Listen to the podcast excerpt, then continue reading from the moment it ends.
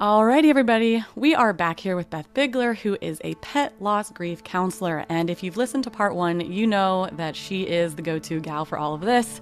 And we are going to dive into my story because a lot of the stuff that she talks about can apply to me currently, as I have lost two of my two two beloved pets um, in the last year and uh, I've been really struggling. So finding Beth was really refreshing for me and helping me learn to process. And so we're going to dive into my story, and she's going to chew on it and help me out. Beth, thank you and welcome back. You are so welcome. It's my pleasure to be here and to um, get at your guilt. We're going to talk about my guilt around the loss of Moofy and Jack. But first, I think we have to tell the story because a lot of people know some they know a little bit about this, a little bit about that, but I want to dive in because the story itself is really unique in the fact that I lost both of them very close together. The way that I lost them was very opposite. So I think there's so many things that people can take away that anyone, everyone can relate to at least aspects of the story. Um, and also, it would be helpful for me just to tell my story. I think it's time for me to share what happened and why I hate myself. so we will dive right in.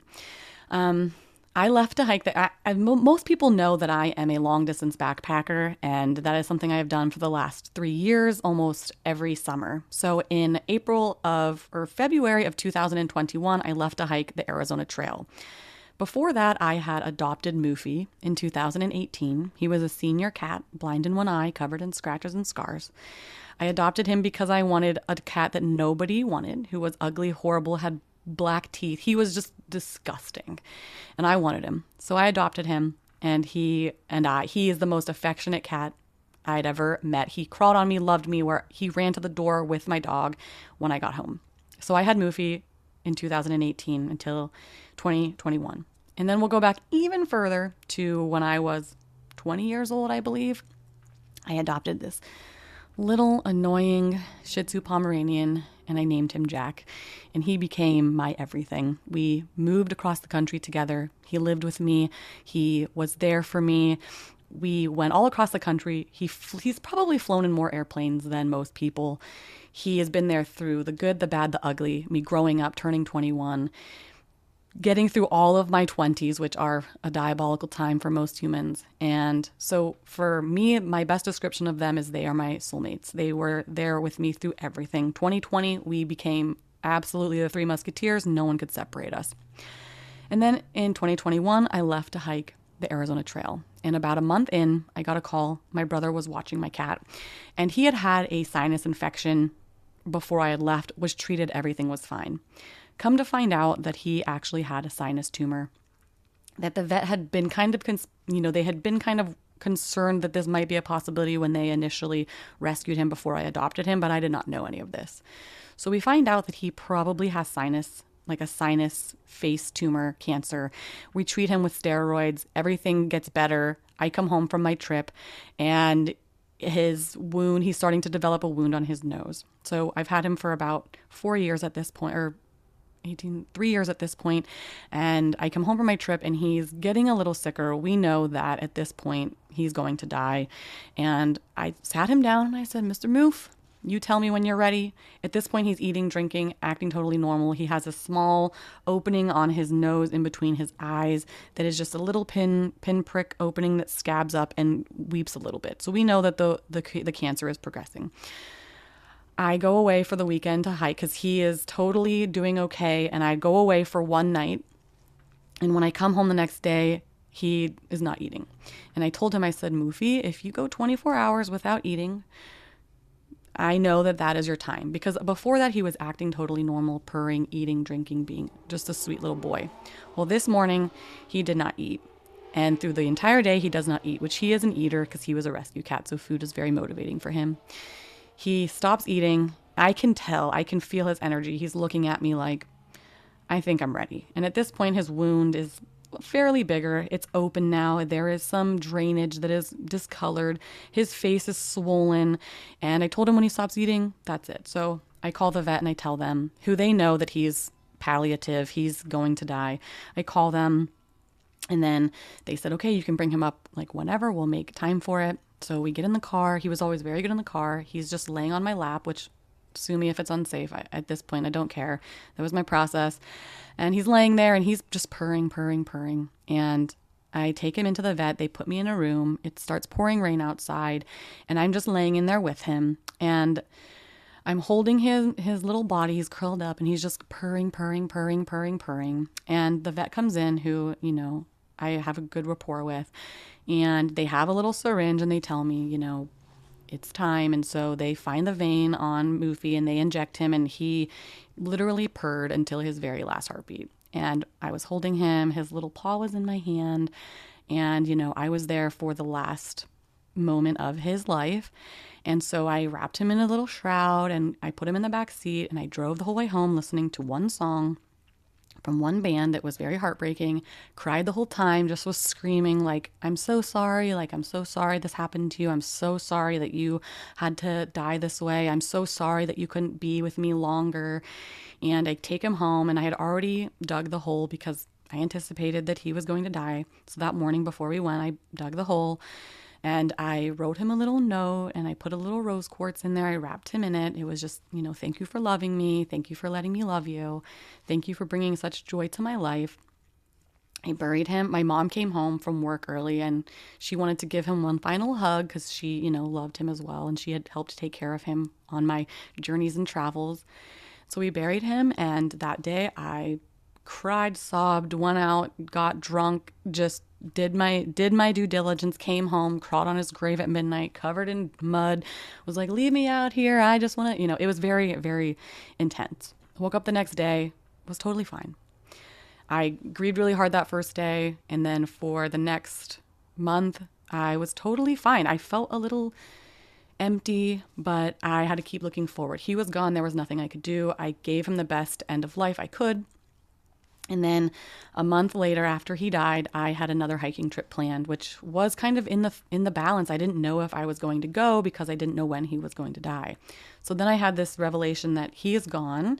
There's nothing I can do, so it is, you know, it's time to go and have a journey. So I went out and was hiking in Montana. And for the first 7 days I had no service. I had no connection to the outside world.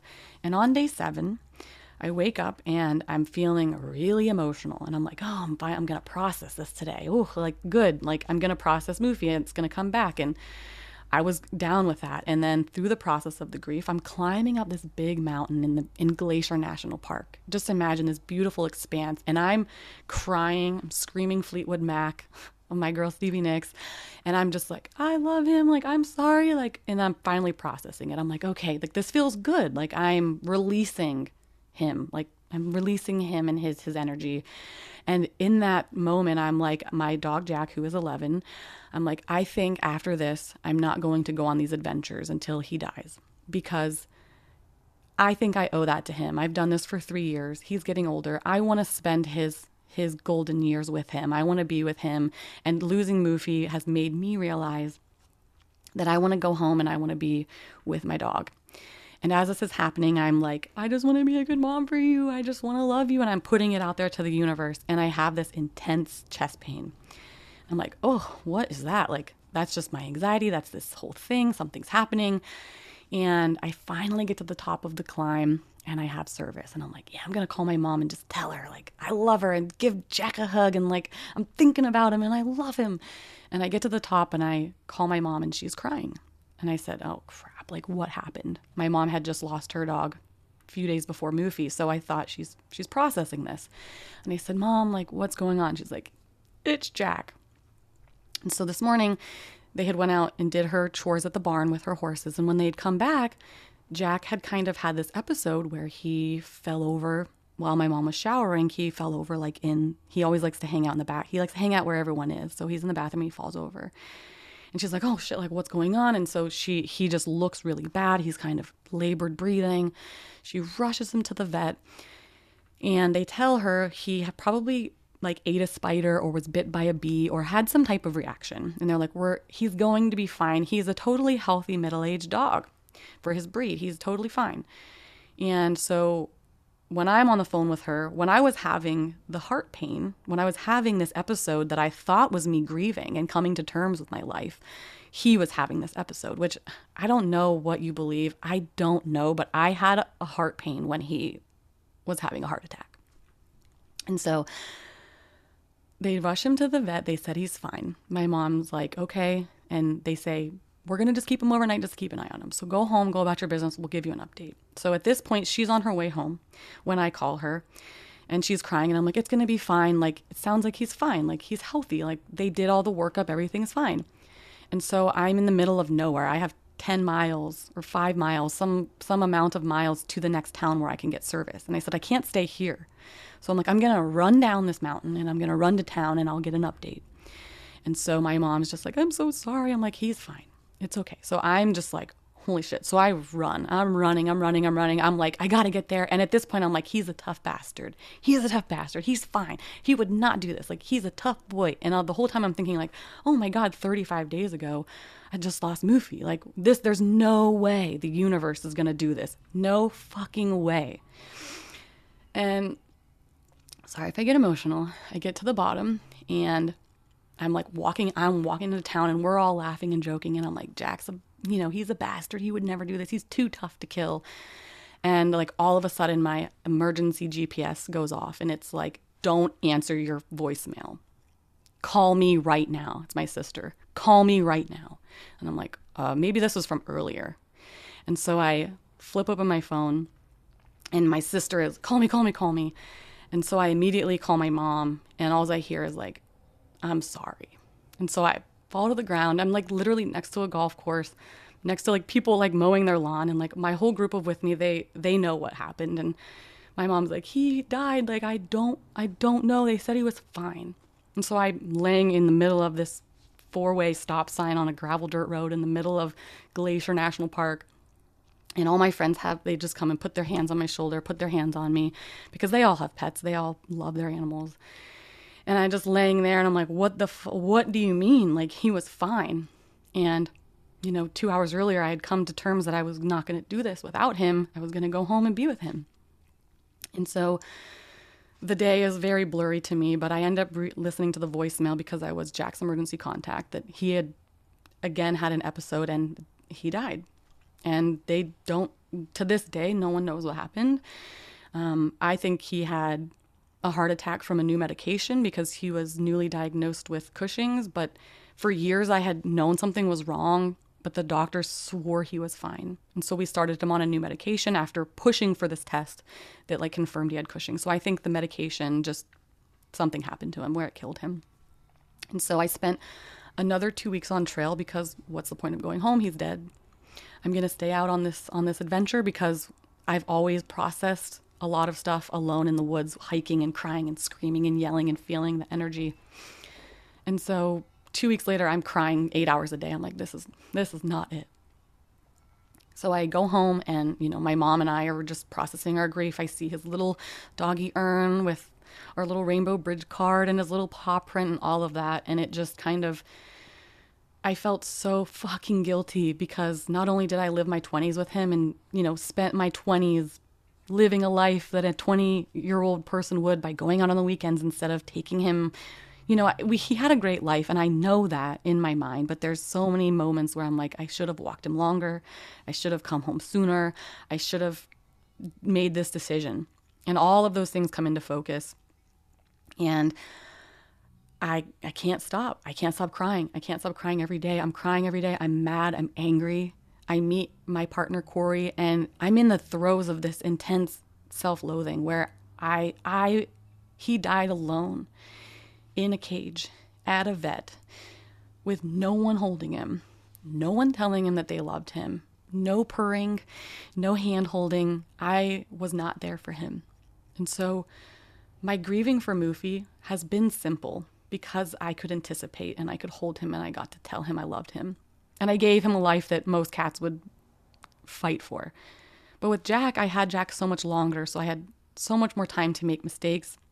And then he died while I was out chasing some dumb dream alone in a cage where nobody he knew was there to hold him. Nobody was there to tell him goodbye and that I love you. And so for me, that is where I hold everything is that my selfish actions led to him dying alone. And I'm surprised I got through that without legitimately breaking down. I'm sure I will after this, but now all I think about is all the bad things that I did and I didn't do good enough and just I hate I hate that. Like and I I feel like I'll never be able to forgive myself until I can go back and do it better. Yeah, I hate that for you too. What sounds really hard what you're describing. Can I ask you what it feels like for you to tell that story for everybody? What do you hear? Both both the story, Moof and Jack. I feel like if someone else told me this story, I would try to help them understand that it's not about the bad things, it's about the good things. And the fact that I wasn't there, I could never have foreseen that. I could never have, you know, I couldn't control that. And if it was a trip for hiking or if it was to the grocery store, it would have happened either way. And I think it's just the suddenness of how he was a 55 year old man. You know what I mean? Like in human sense, he wasn't old, he was healthy. And, you know, I'm mad that he did it without me. Like I'm mad that he didn't he didn't let me be there. You know what you're doing in this guilt. You are being mean to yourself. And when we feel that we are guilty, guess what? We feel we should be punished because that's how guilt works. Guilt tells us I've done something bad and I deserve to be punished. And we are really adept at coming up with all kinds of creative ways to punish ourselves.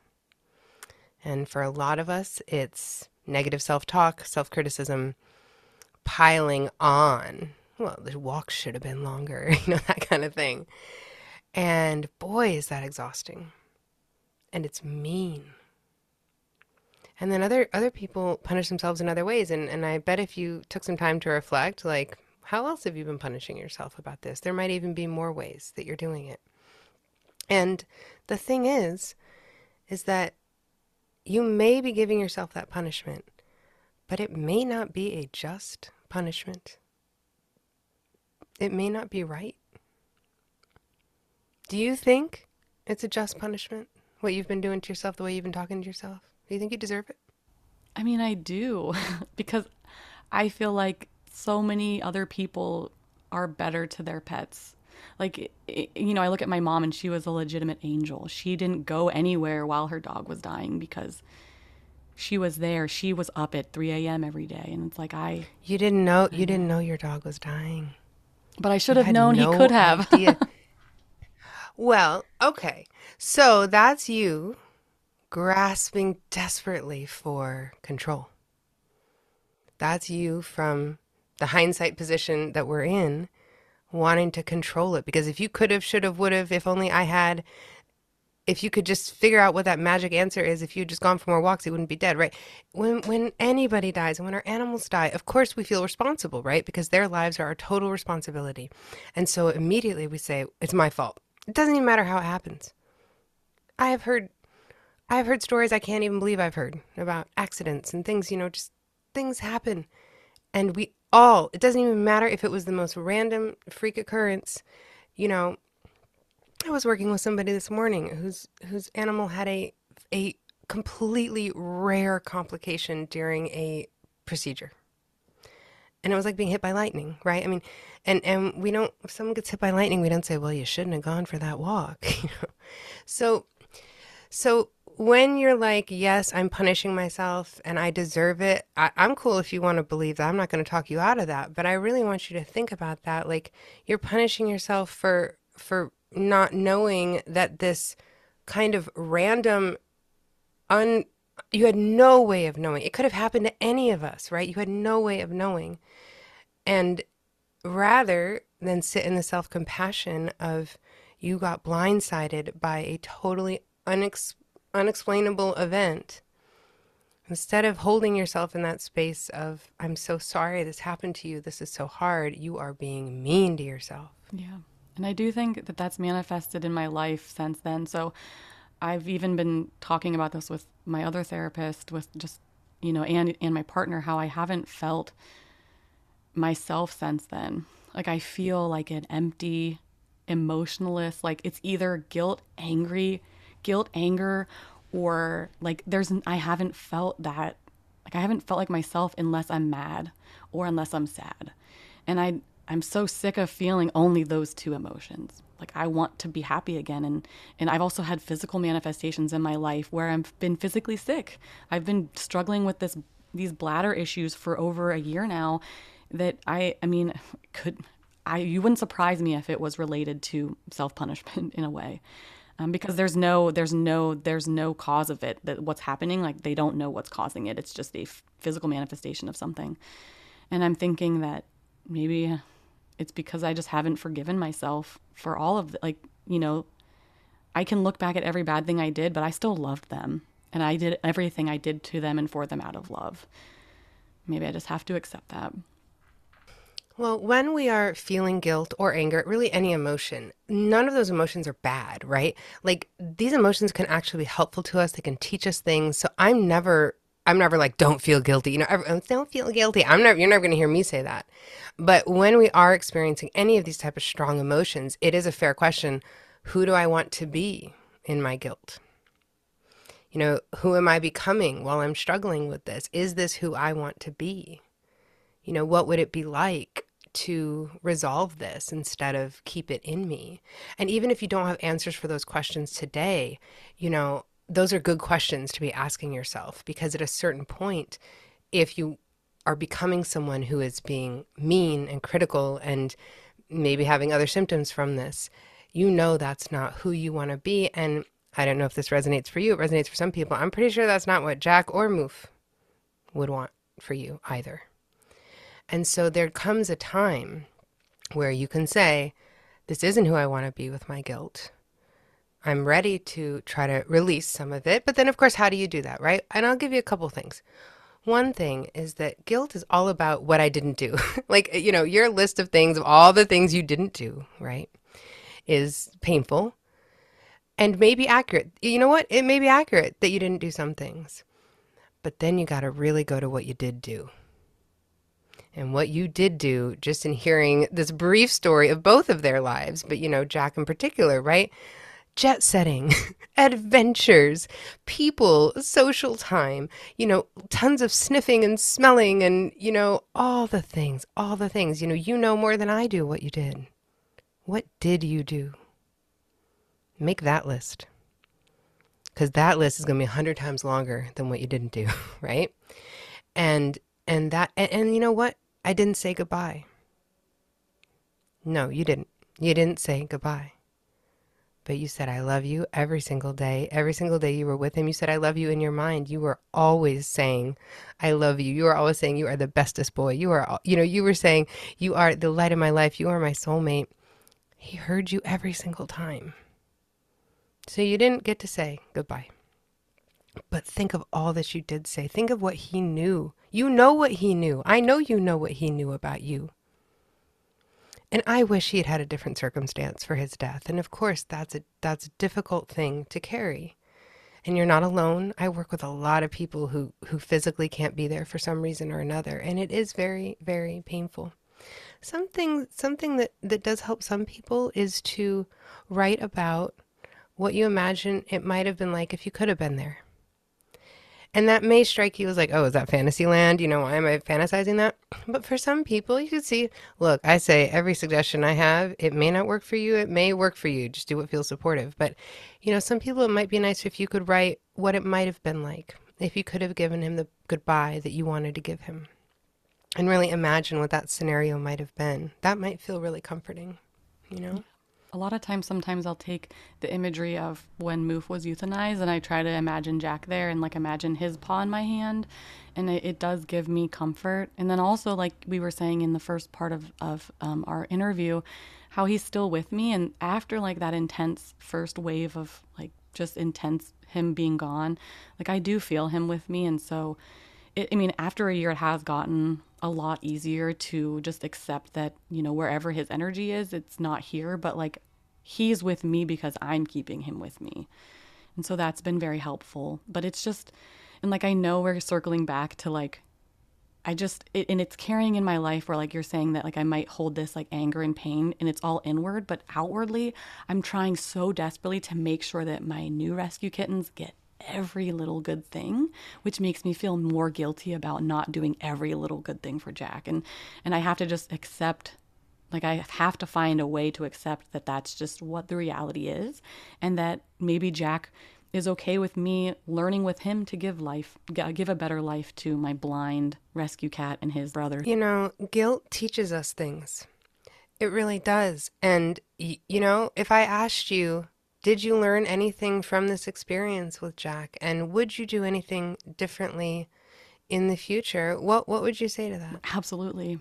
I mean, I wouldn't do anything different with Jack because I can't, but the way that I take care of my pets now, I make sure that I'm aware of what their needs are. And maybe I wasn't always aware of, and Jack never wanted for anything.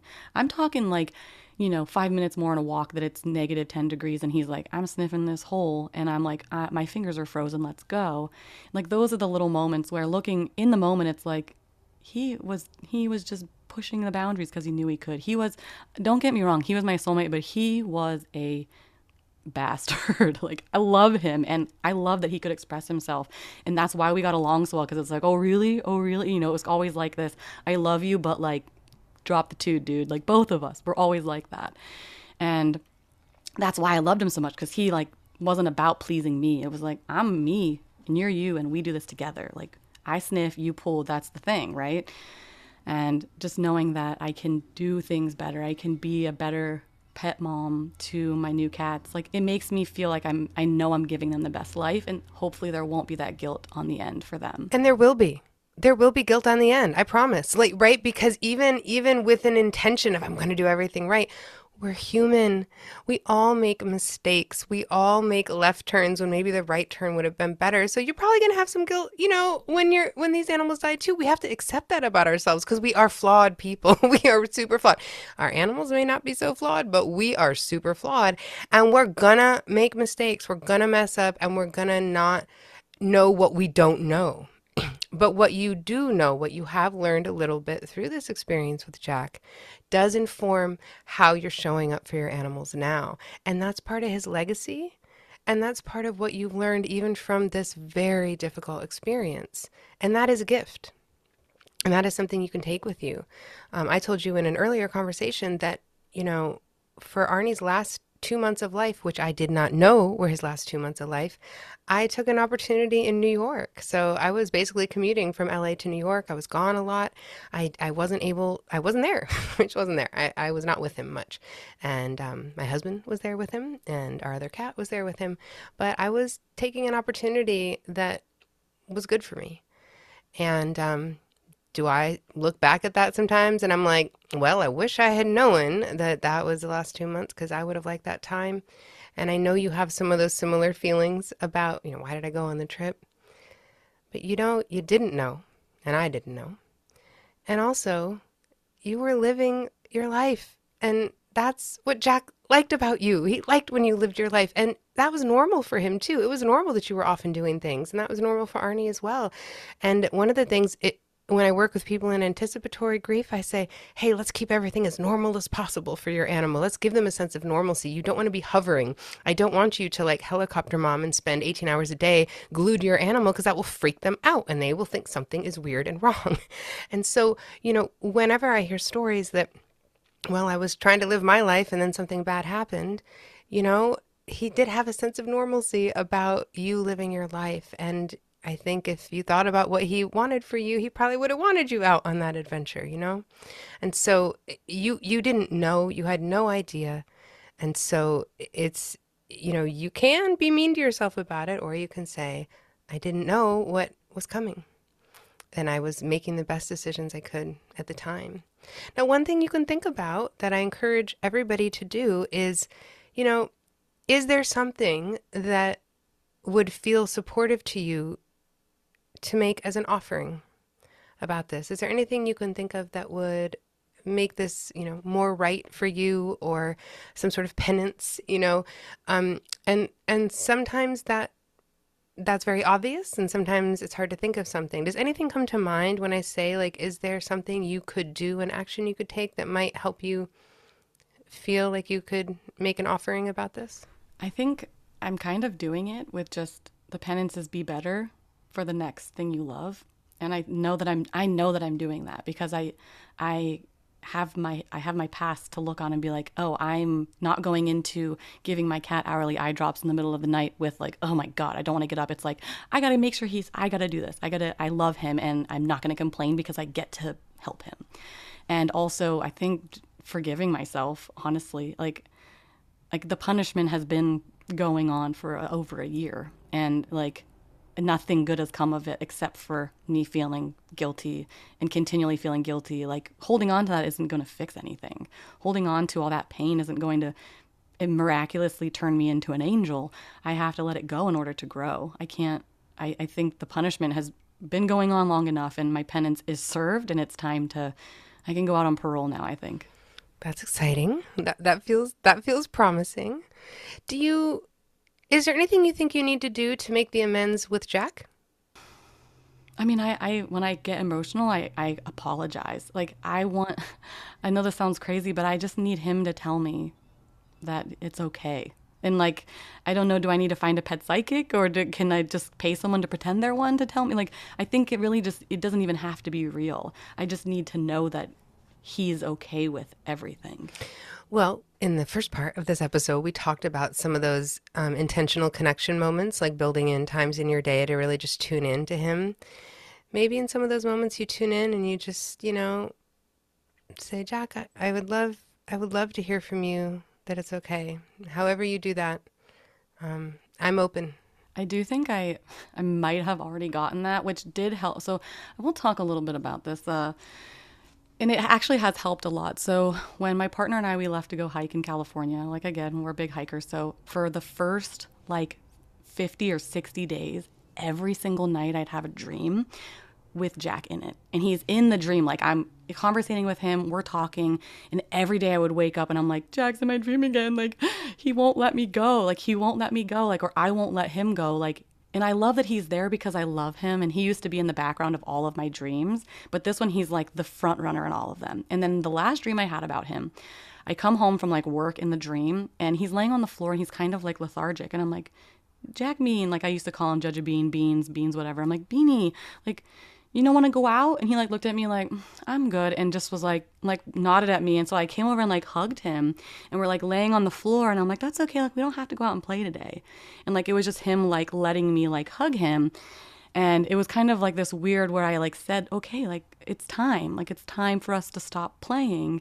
And like I woke up and I have not dreamt of him since then. And it's weird because I woke up and I'm like, I had this weird dream where like Jack and I kind of said goodbye without saying goodbye. And then I haven't dreamt of him yet. And it's actually been a lot less painful since that moment. I do get fleeting moments of guilt, as I probably always will. But that was like the day where I was like, I woke up and I'm like, oh, like he was saying, let me go, give me a hug. Like, I'm not going out to play with you anymore. So, wow. Maybe I already got it. That's really powerful. Yeah. Did that feel like, because what you said is you said, you know, I, I want to feel like he's okay did you coming out of that dream feel like he's okay? Yeah. And I felt like I was finally able to let go of it. Like, even just for me, like, stop dreaming about him every night by just accepting that, like, it's time. And just, yeah, like, I remember waking up feeling like the next night I went to sleep and didn't dream of him. And I woke up relieved, like, okay, he's not there because we said goodbye. And he was like, come cuddle me. I'm going to sleep. Oh, that is so powerful. You know, so many people want signs, they want dreams, and, and that's a very complicated thing. But I encourage people ask for what you want, ask for what you want from your animal, ask for a sign, and remain open to them, remain open to dreams. And um, it does sound like you may have gotten what you were wishing for, but sometimes it's hard in context to also see that, you know, like we had to kind of like talk about guilt for you to be like, oh, maybe, maybe we did clear it you know, and for a lot of our experience of guilt or regret or shame or whatever it is around the death, it's like we have to we have to feel like we have cleared it in some way, both with our animal and with ourselves. You know, listen, I did almost a year of anticipatory counseling, and there's a couple things I wish I had done differently about Arnie. And I feel silly saying that because who could have been more prepared? I was really prepared. And, you know, he had a good death, but there were some things that I just personally really wish had been different. And one of the ways I'm clearing that is it's one of the ways I'm working on advocacy. Um, I'm really, one of the things that for me just was a regret was sort of um, how his body was handled. And I, I wish things had been different about how his body was handled. So one of the things that I'm doing now as part of my, you know, sort of penance or amends or, you know, trying to learn from this is I'm I work with a company called Euthabag to advocate for these really dignified like body bags that veterinarians are using and um, I use them with my anticipatory clients so people can decorate the bags that their animals are going to be placed in and um, or buried in or cremated in and you know for me that's a way that I can kind of clear that piece of regret. So it's really powerful powerful to find a way to clear it with your animal, which it maybe sounds like that dream kind of did it, but then also for yourself, because you did say, maybe I need to forgive myself now. And that looks different for everyone. And for some people, that might look like writing a letter to yourself, like offering that forgiveness. For some people, that might look like some sort of project or ritual or, you know, lighting lighting some sage, whatever whatever your jam is um, whatever feels supportive. But um, I would encourage you to be intentional about that forgiveness, to, to turn it into some sort of ceremony or ritual or a moment, so that at least you've taken that step, you know, to to do your best to clear it. And another powerful way that is um, really helpful with any of this type of guilt is to write down a sort of like an antidote or a counterclaim or a counter thesis to um, a piece that you're really guilty about. So, for example, if you're saying, I'm so guilty that I didn't say goodbye, you know, to Jack in the way that I wanted and that I wasn't there. So that's your guilt piece. But your counterclaim to that might sound something like, you know, well, I wasn't able to physically be there for that last moment with Jack. I was there for all those years that we had together we went on so many adventures. We shared so many laughs and exasperations and shenanigans together in these formative uh, and turbulent and meaningful growth years of my life. We did do that. And I didn't know. I had no idea when I left for this trip that this event would happen. If I had known, I might have done things differently, but I I won't beat myself up anymore about what I didn't know. And I know from Jack that he's okay and that he's at peace. And I'm going to endeavor to give that same peace to myself so that I can move forward and carry his legacy, gifts, and teachings to other people in my life. And if you wrote a statement down like that, that's kind of the counterclaim to that guilt statement, even if you don't fully believe it yet, right? I don't need you to fully believe it. But if you wrote that down and just kind of refresh that with yourself every day with focusing on what you did do and focusing on what you did learn or what you know you couldn't have learned until you went through it and and thinking about you know the offerings you're making sometimes it's just very powerful to reinforce all of those things as opposed to just the message of i didn't do this i didn't do this i didn't do this yeah rumination isn't helpful when it comes to pain so, and there's a bunch of other episodes that I've done where we talk about that discontinuing that negative thought process. And so I need to start making a positive thought process of I loved Jack. I gave him rides in the car. We flew in planes. He got to spend time with grandma. He had a good life instead of, you know, our walk was cut short or, you know, I wasn't there. So that's very helpful. Well, you know, one of the a, a post I made on Instagram once that was a really big hit with people. It just said, you know, my pet's story is more than their last day. And that's true for every life. Death is not the story, it's just the, the final sentence. You know, everything else, there's a whole entire story more important than the end. And damn you, Beth, you got me. I can't fight with that. Well, listen, you know, one of the greatest gifts that I think every animal brings into our life is this gift of like really being in the moment. And we know, and there's research, like animals are super present and they're super in the moment. And guess what animals don't do? They don't ruminate. They don't. They are not all caught up in what didn't happen five years ago the way we are. And they are not future tripping about all the, the future events already realized, fear acronym. They aren't. They're right here, right now. That's why one of the reasons why we love them so much. And even in death, you know, I, I believe that animals are right here, right now, even in death, and I and they are not freaking out and worried and you know imagining the worst. Right? They're not like that. They're right here, right now. And so, you know, even in circumstances where the death experience is not what we wish it would be, and there are so many people that are going through this, and I really appreciate that you're talking about it because many times when people are feeling guilty for not being there, or they weren't able to show up, or they feel they were doing something, quote, frivolous, you know, instead of being there, um, that no one talks about it. So I really appreciate you speaking up about it and sharing it because I know there's people listening who've been in a similar circumstance who've been beating their, themselves up this whole time and I'm glad that you're speaking about it. But it's just so important to also remember that even for him, you know, he was probably pretty present. He might have been uncomfortable, he might not have been feeling his best, but he was probably still, you know, right here right now. I'm having a pretty good time. I'm sniffing, I'm smelling up until the end. And um you know, he probably wasn't looping and ruminating the way that we have a tendency to do. And I always remind people of that because, you know, our pain and our grief is different, I think, than how animals experience yeah. things. And if we could just be present like our pets, we would have no problems. No, I'm kidding. but it would give us mindfulness and being present is something that, you know, is so important.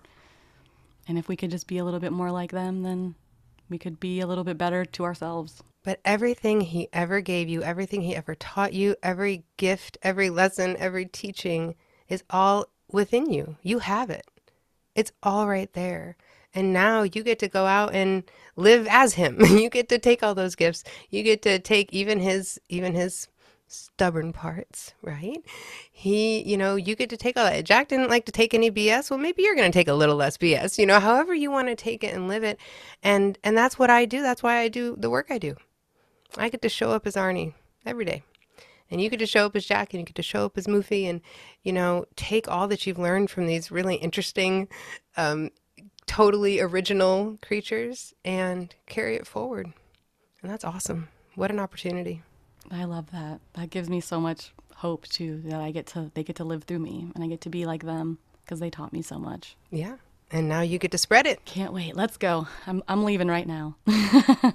well, Beth, thank you so much for this entire thing. It has been amazing and I've actually damn, I've like looked in and I'm like, holy smokes, I really have a lot of self forgiveness. And I think that's a lot of what's been going on in my life and, and a lot of the pain that I've been holding on to and, and giving back to myself. And it's time to let it go because it, it I have to if I want to live a happy, healthy life. And um, pain, like, you know, without pain, we don't understand pleasure or happiness or we, you know without love you know what what are we even doing? So thank you so much for the show and coming on and letting me share my entire story. There's just one last little tiny question. It doesn't have to be related to anything we've talked about here.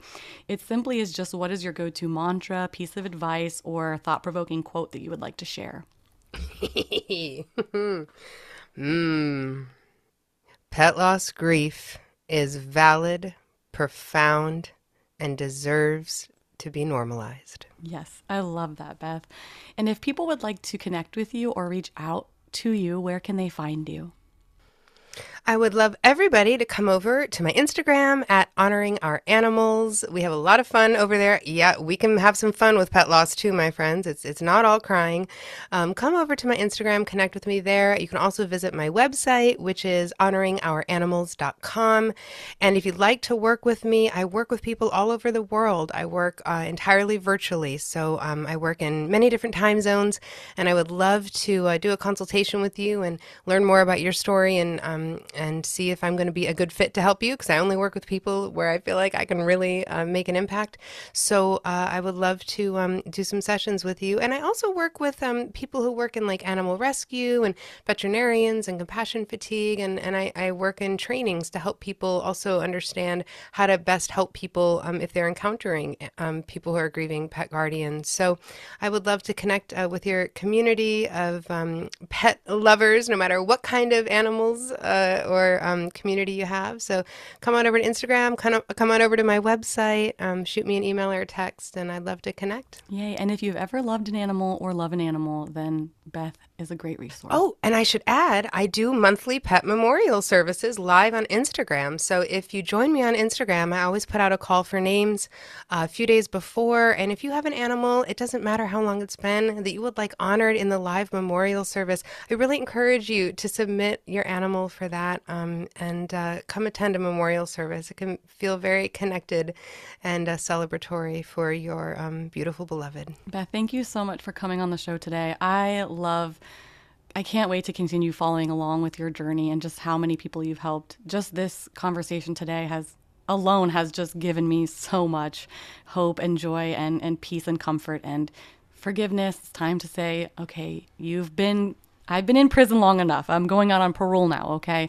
Um, but thank you so much for coming on the show and just sharing all of your wonderful goodness. You are so welcome. You grieve at your own pace, continue with that self compassion, and, you know, live as Jack and Moofy. I want to once again take the time to thank Beth for coming on the show.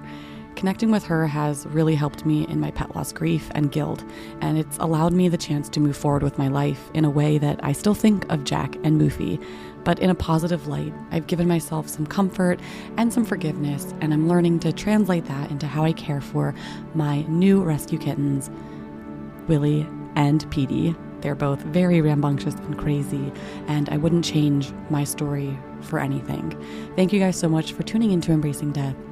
As always, I'm your host, Julia, and we'll see you next week.